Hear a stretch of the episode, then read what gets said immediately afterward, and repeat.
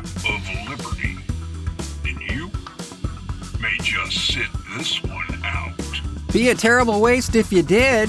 Hello and welcome in, friends, to this edition of Fusebox, hereby deemed socially relevant and morally important by the snorting trolls of programming. This is indeed number 44, The Lap of Liberty.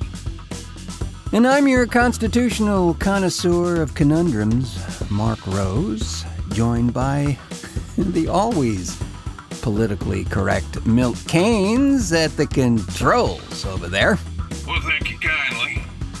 So, uh, you've been following that uh, political scene lately? Well,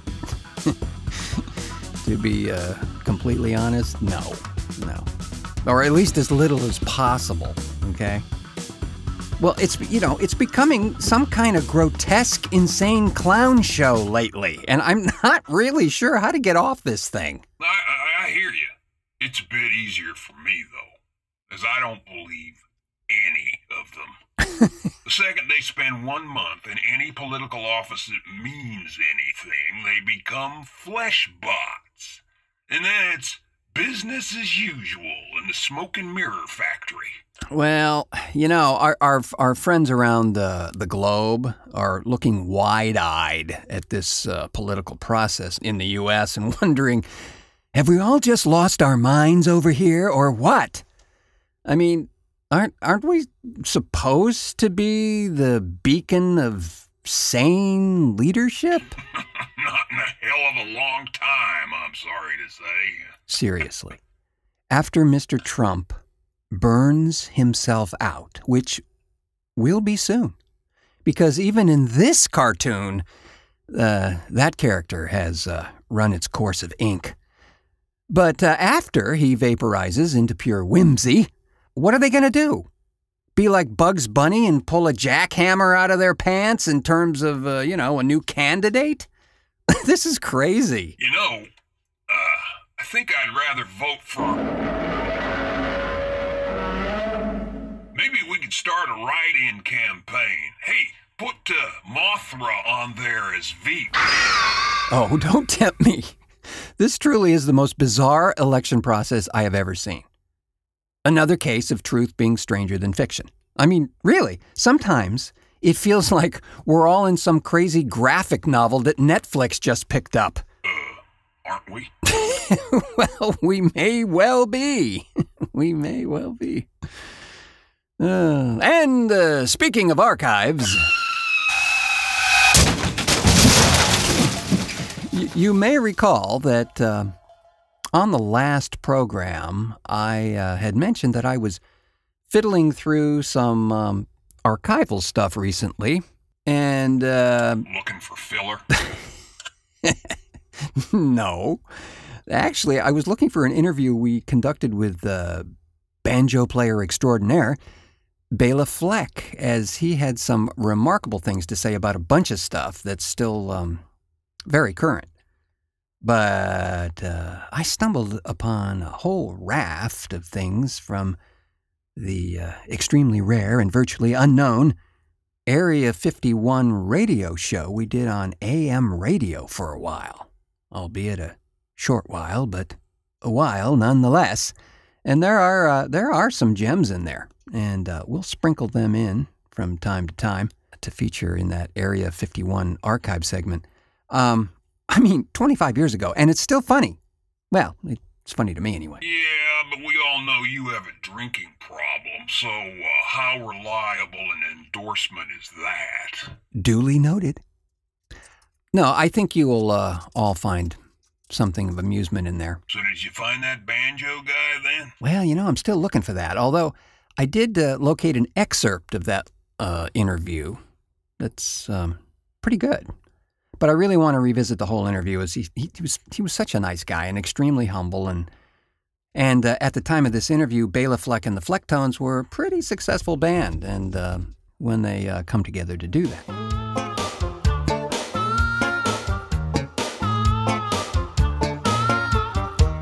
Yup. Sinister Minister. It's a track that got a lot of airplay back in the day. Yeah, that was a memorable track indeed. Back when you actually would hear stuff like that on the FM air. Alas, now it seems we have the sound of. The preceding editorial comments do not reflect the views or opinions of staff or management. Yeah, oh, they Oh, do. Yeah, yeah, yeah. Yeah. They do, yeah. Yeah. The show for everybody, but not everybody will like it. Fuse box. The following preview has been approved for all audiences. Rage has a new face. Twisted and misshapen, a face masking a deeper anger, a darker hate. A hate that is enormously large and massive in its colossally huge and gigantic bigness. Yes, rage has a new face. Wait, what? That doesn't make sense. Yes, it does. N- no, it doesn't. A hate that is enormously large and massive in its colossally huge and gigantic bigness? What? That's just stupid. You're stupid. No, I'm not. Yes, you are. No, I'm not. And your hair is stupid too. No, it's not. That you this whole thing. I I'm telling mom. I just can't stand working with amateurs. I don't know what the. Yes, rage has a new face. Timo's World.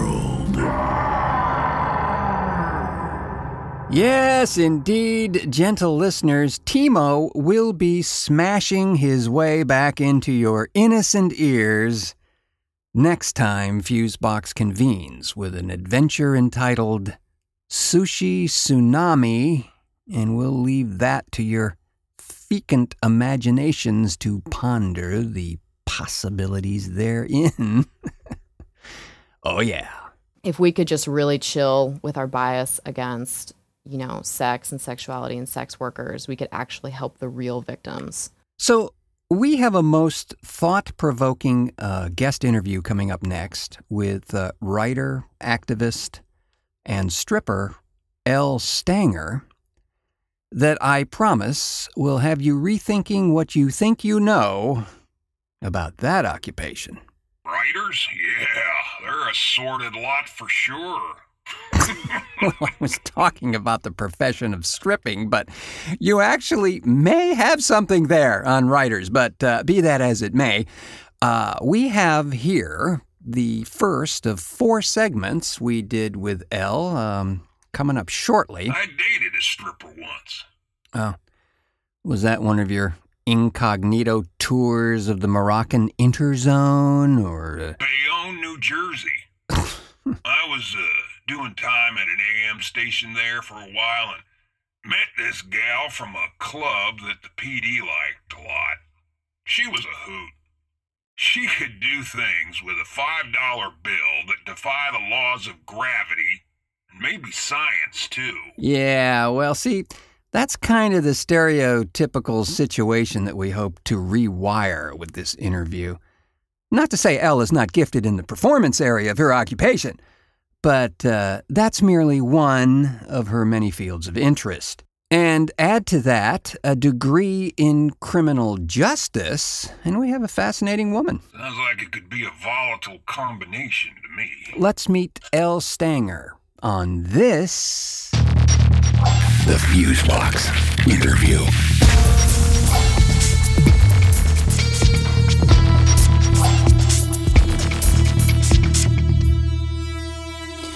Well, thank you, Elle, for joining us here on the show. We um, appreciate you taking time out to share a little bit about just what the hell it is you're uh, you're doing. Thank you, all Marc. the myriad things you're involved in here, and maybe we could just take it back to like uh, square one. Okay. Tell tell me a little bit about, particularly because I, I read in the bio that you had um, uh, originally or tread the path of criminal justice. Uh, yeah. So I, as a little girl, I wanted to do street level law enforcement.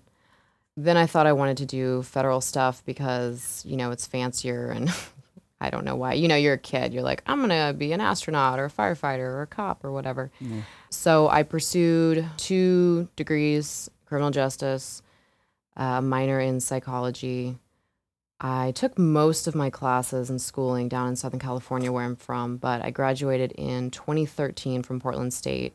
And it's interesting because it's it's definitely a, a male dominated field and I'm I'm a female with a pretty slight build anyway. So I had some wonderful instructors that were former cops. Uh, my two favorites, one had been a officer in the Bronx in the late '60s, '70s, '80s, retired in the early '90s. So he had all the stories.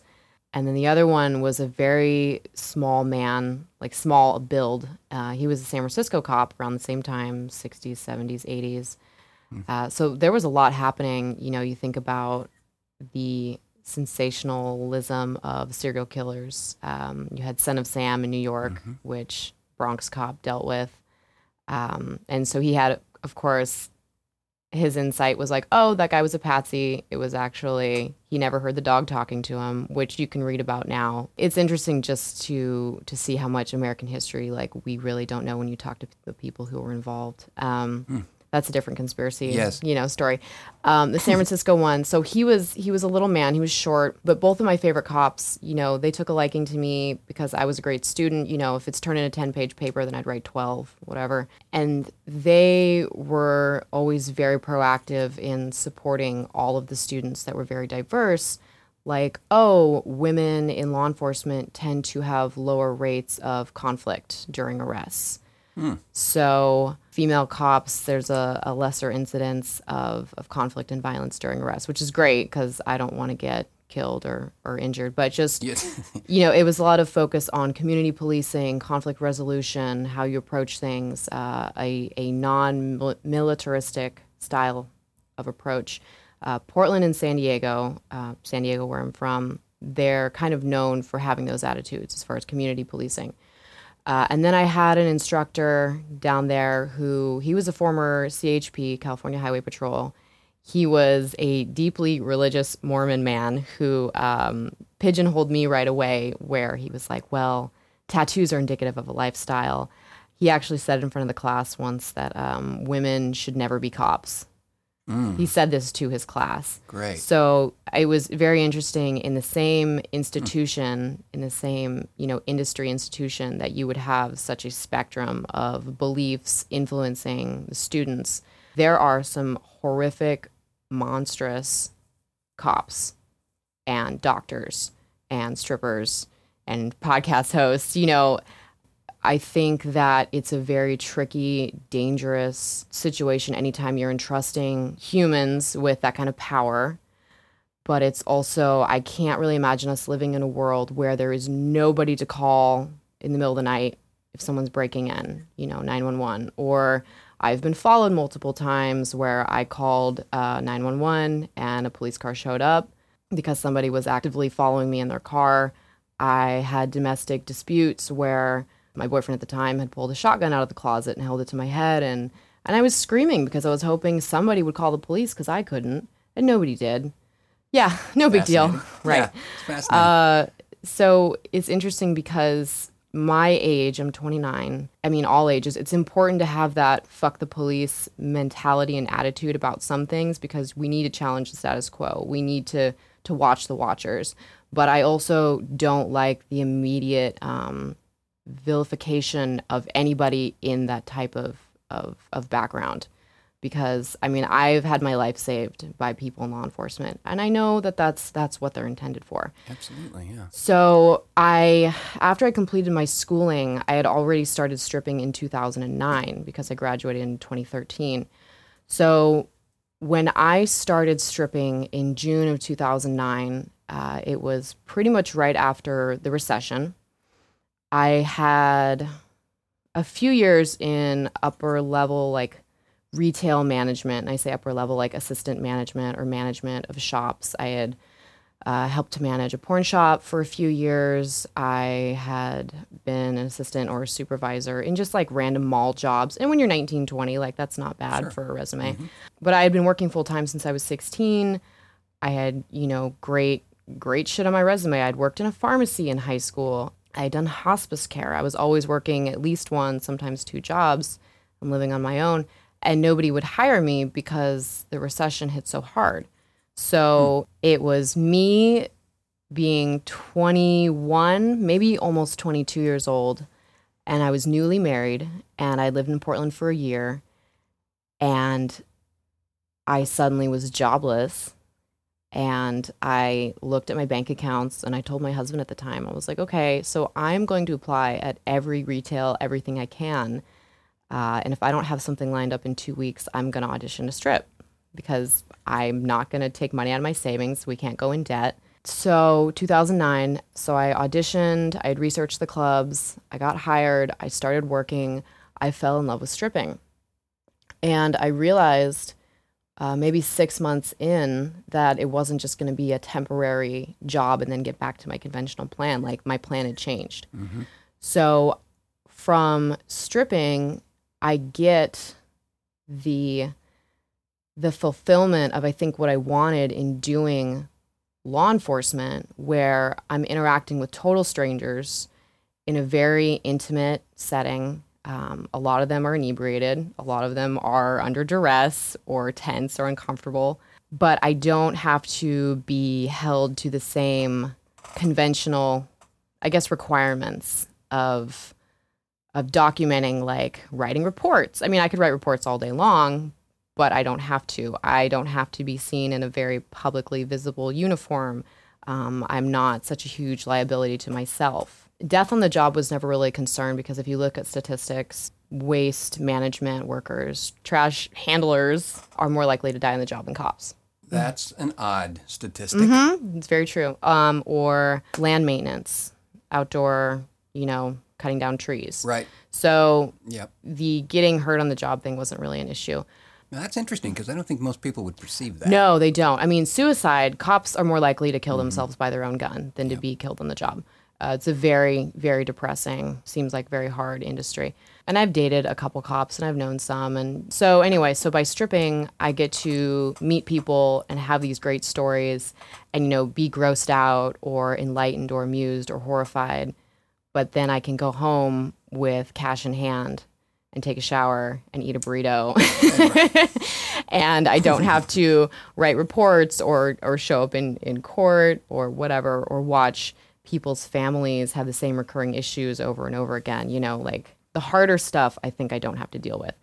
Um, another parallel between law enforcement and sex work or you know stripping is they're both highly stigmatized fields. So in TV, you know, you have the good cop, the bad cop, and it's either very much respected or not.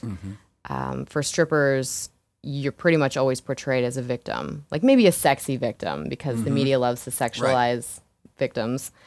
So there is a odd horror princess dichotomy that I experience, whether it's in talking to people or living on social media or existing in the club. I mean, the people who I meet either adore and are very, find me very attractive or interesting, or their misogyny is very ingrained where they can't, you know, they hate me. They hate that they're there, but they, they don't know that. So they hate me.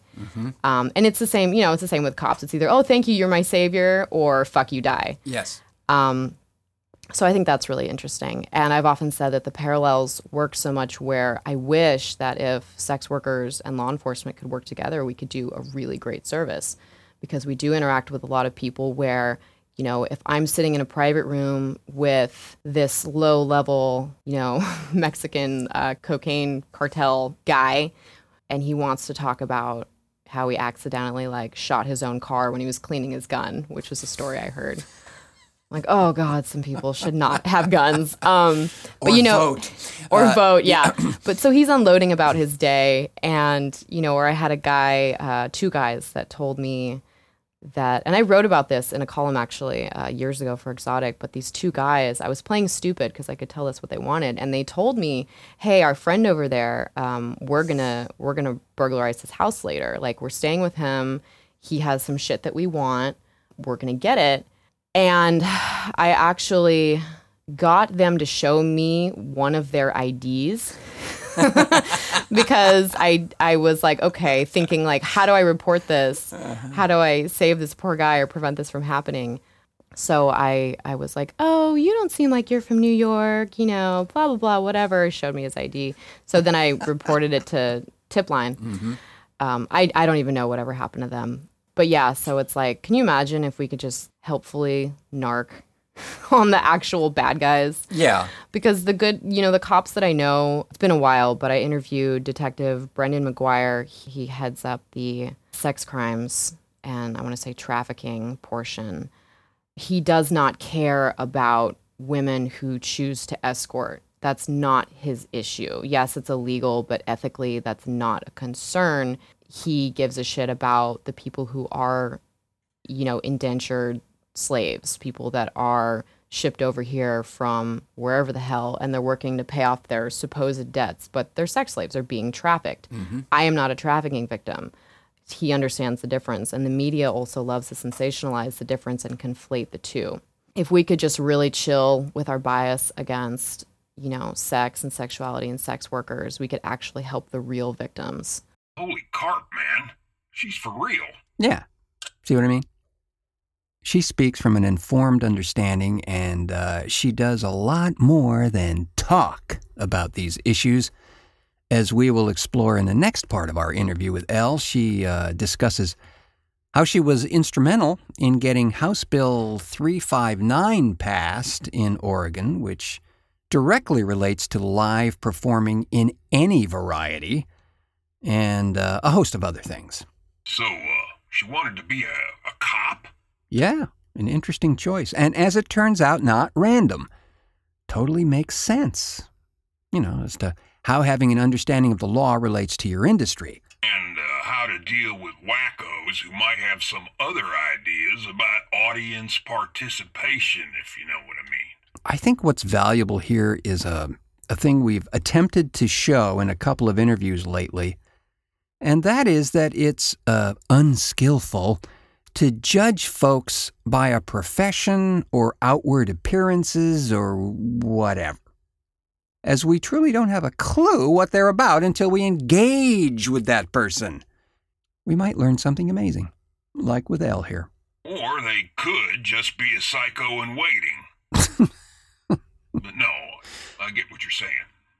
Maybe we should uh, get her to run for prez. I can't speak for Elle on that one, but uh, one thing is for sure.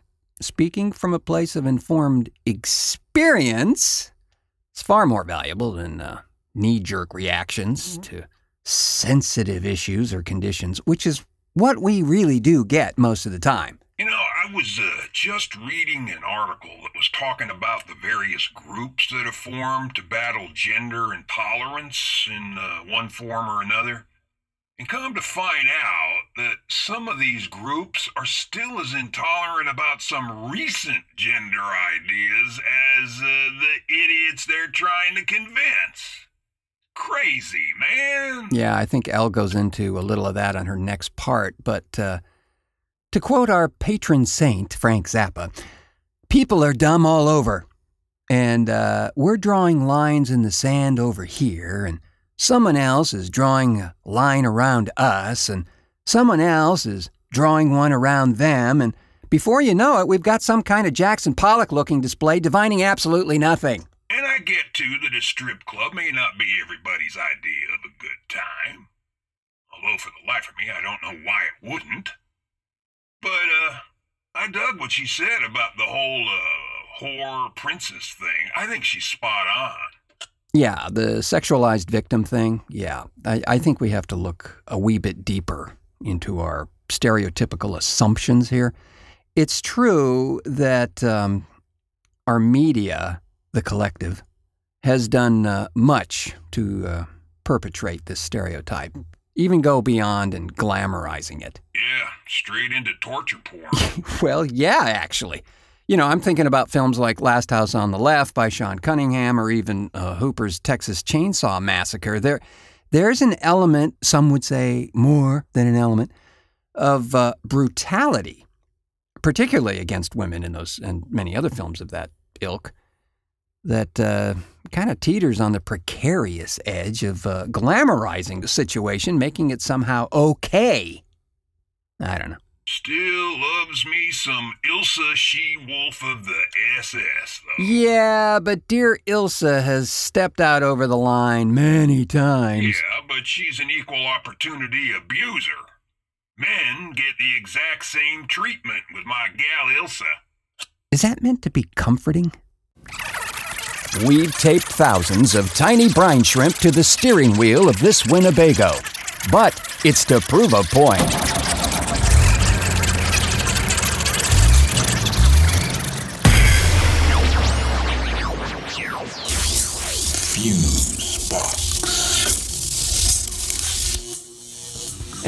And with that, we will call it a show, dear friends. And I, I want to give fully sanctified thanks to our participants on this edition of Fusebox Rob Askew, Jeff Pollard, and of course, to Elle Stanger for giving us the opportunity to chat. More with Elle on our next program, as well as a new review from the video vixen herself, Trista Perez. I know that will make you happy, Mr. Kanes. Don't start with me. Thanks, of course, to the always above board Milt Kanes over there. I saw what you did there.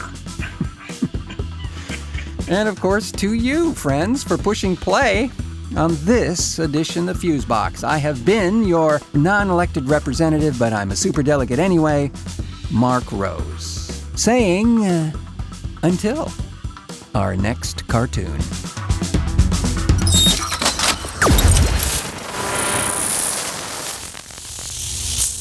Fuse